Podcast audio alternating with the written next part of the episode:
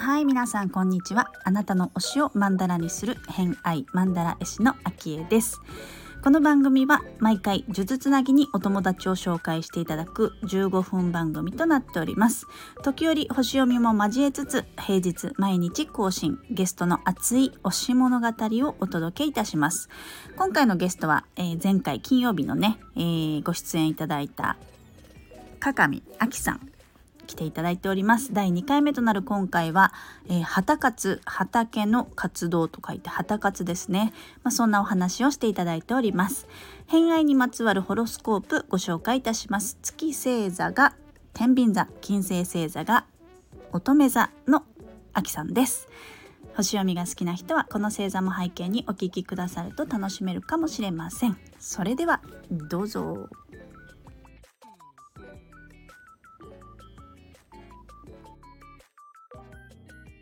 で、畑活もされてるってことなんで、畑を、えっ、ー、と、畑でお野菜を作ってもいる。そうです、そうです。はい。あ、えっと、それはその子供食堂で使ったりとか、そういうところ用に畑を、の活動をされている。えっ、と、もともとは、うちの子供たちに無農薬のお野菜をたらふく食べさせたいっていうところから畑を始めたんですよ。うんうんうん、で、自分でやってみて面白かったので、あ、せっかくだからみんなで作れたらいいよねっていうことで、ちょっと広めの畑を借りて、畑活っていう風にやるようになって、うん、で、それなりに収量が取れると、なんかこう、もったいないじゃないですか。うん。で、それもあって、お弁当屋さん始めてみたりとか、せっかくだから子ども食堂やろうかっていう風になってったりっていう感じで、その地域食堂、子ども食堂とかお弁当屋さんっていうのは後付けに来た感じで、うん、私の中ではお料理するんだったら、お料理の前段階としての素材っていうものも当たり前だよねっていう、作りたいよねっていうところが来てますね。その循環を感じてほしいっていうのかな。食べたらゴミが出るじゃないですか。うんうん、でそのゴミをまた土に戻して、でその土が微生物いっぱいの土だったらきちんと分解してくれて、ミネラルも添加してくれて、でそこでまたお野菜が育って、それをまた収穫してっていう一連の流れ、地球上って命がずっとぐるぐる循環してていらない命って一つもないんだよね、みたいなのを子供に知ってほしかった。うん。うん。だからうち生ゴミ捨てないんですけど、うん。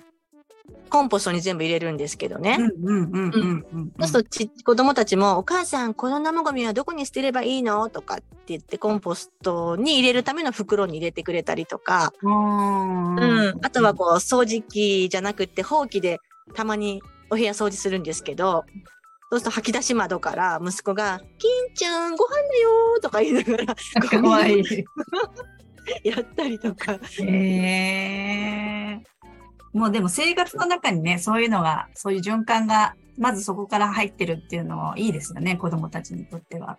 そうですね。どこまで思ってるか分かりませんけどね。コンポストの学生とか言ってますからね。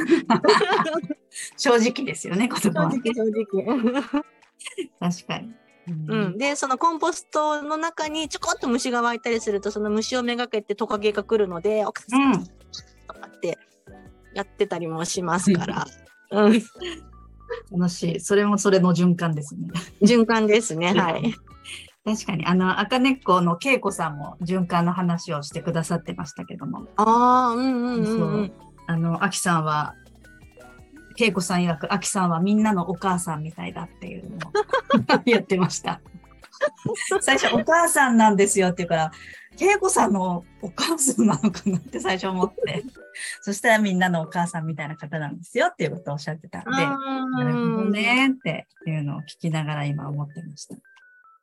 なるほど。まあそういうね、食に関してはすごく、まあきっかけはお子さんのことだったりするかもしれないですけれども、まあ、うん、5人を育てになられて畑もやって、まあそういうね、子供たちのこうケアみたいなものもありあると思いますし、すごく忙しいイメージはありますけど、すごいね、畑とか、私は畑全然土いじりしない人なんですけど、あの、畑をするっていうのは結構大変なのかなっていう感じはするんですけど、そんなことないですか？あ、めっちゃ大変ですね。めっちゃ大変ですか？でもきっと楽しいもありますかね？楽しいですよ。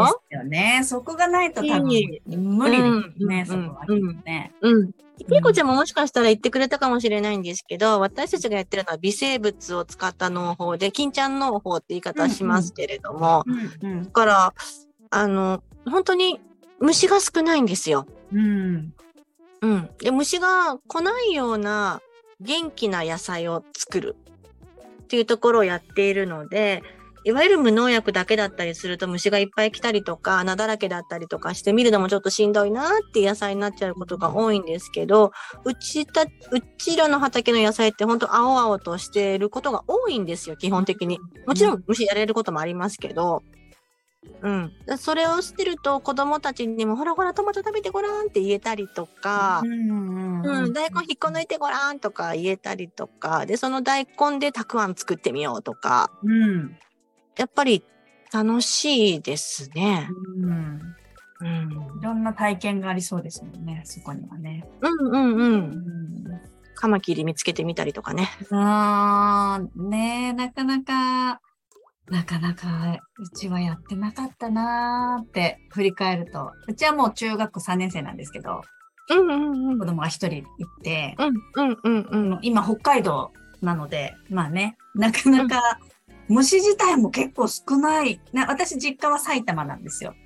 はいはいはい。なので、やっぱ本州の方とか、まあ、関西とかは、に住んでるところは、やっぱ虫がね、大きいし、たくさんいるし、まあ、時期も長いし、みたいなのはありますけれども。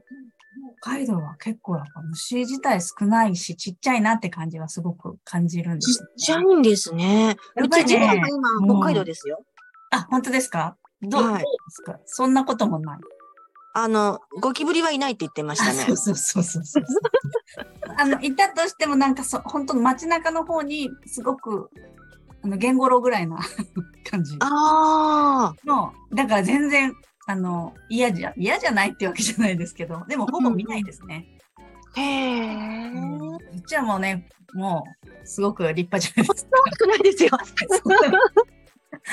なんか多分子供の頃に見てるから大きい印象がすごくあって、うんうん、でもまあね虫自体もあの広島に住んでた時とかもセミとかやっぱり大きかったしああ、うん、うん、なんかそれを見てるとやっぱねあったかいところっていうのはこう大きくなるなむザ虫って感じはしっかりと遊べるなっていう感じだね。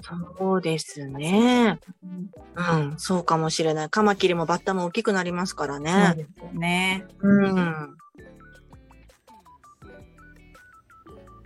はいということで今回の「偏愛マンダラジオ」いかがだったでしょうか皆さんどうでしょう？畑土いじりしてますか、えー、結構ね土いじりっていじってみると気持ちいいんですよね、うん、でもまあ私は畑いじりはしないんですけどしてないんですけどあの旗活循環のことだったりとかすごく興味深いお話だったんじゃないかなと思います。ま最後はね虫のお話になってましたけれどももう虫といえばですねちょっと全然話それるんですけれどもあの前に出ていただいた札幌の三名学の千恵さんがあのカブトムシのカブちゃんのお話をしてくださって、えー、またくさんねカブちゃんが子供を 作ってくれてみたいなお話からまあえーと、かぶちゃんのね最後まで一緒に、えー、寄り添ったよって話あったと思うんですけどそんな千恵さん またカブトムシがお家にやってきたそうです。おめでとうございます。はい、またなんかカブトムシのお話、えー、進捗状況聞けたらご報告したいと思います。北海道もね増えたんですよねカブトムシ。えっ、ー、と昔はクワガタが多いっつったかな。いやどうだろう。私はねクワガタは結構見ます。大きいの。そうでもあれはちょっと北海道のじゃないんじゃないかなって思うぐらいの大きさなので。まあでもね北海道も北の方もだいぶ暑くなってきてますから。虫もね昔はちっちゃかったけどどんどん大きくなってそのうち G もいらっしゃるんじゃないかなと、えー、思ったりなんかしています。ということで、えー、明日もあきさんお話しくださいます。明日はですね、えー、食のお話からこうねお手当だとか霊気だとかまあ、そういったお話していただいております、えー、関係がなさそうであのすごく関係があるお話だったなと思ってあの楽しかったので是非、えー、明日も聞いてくだされば嬉しいです。ということで本日もお聴きくださりありがとうございました。今日も良い一日をお過ごしください。偏愛マンダ絵師のあきえでした。ではまた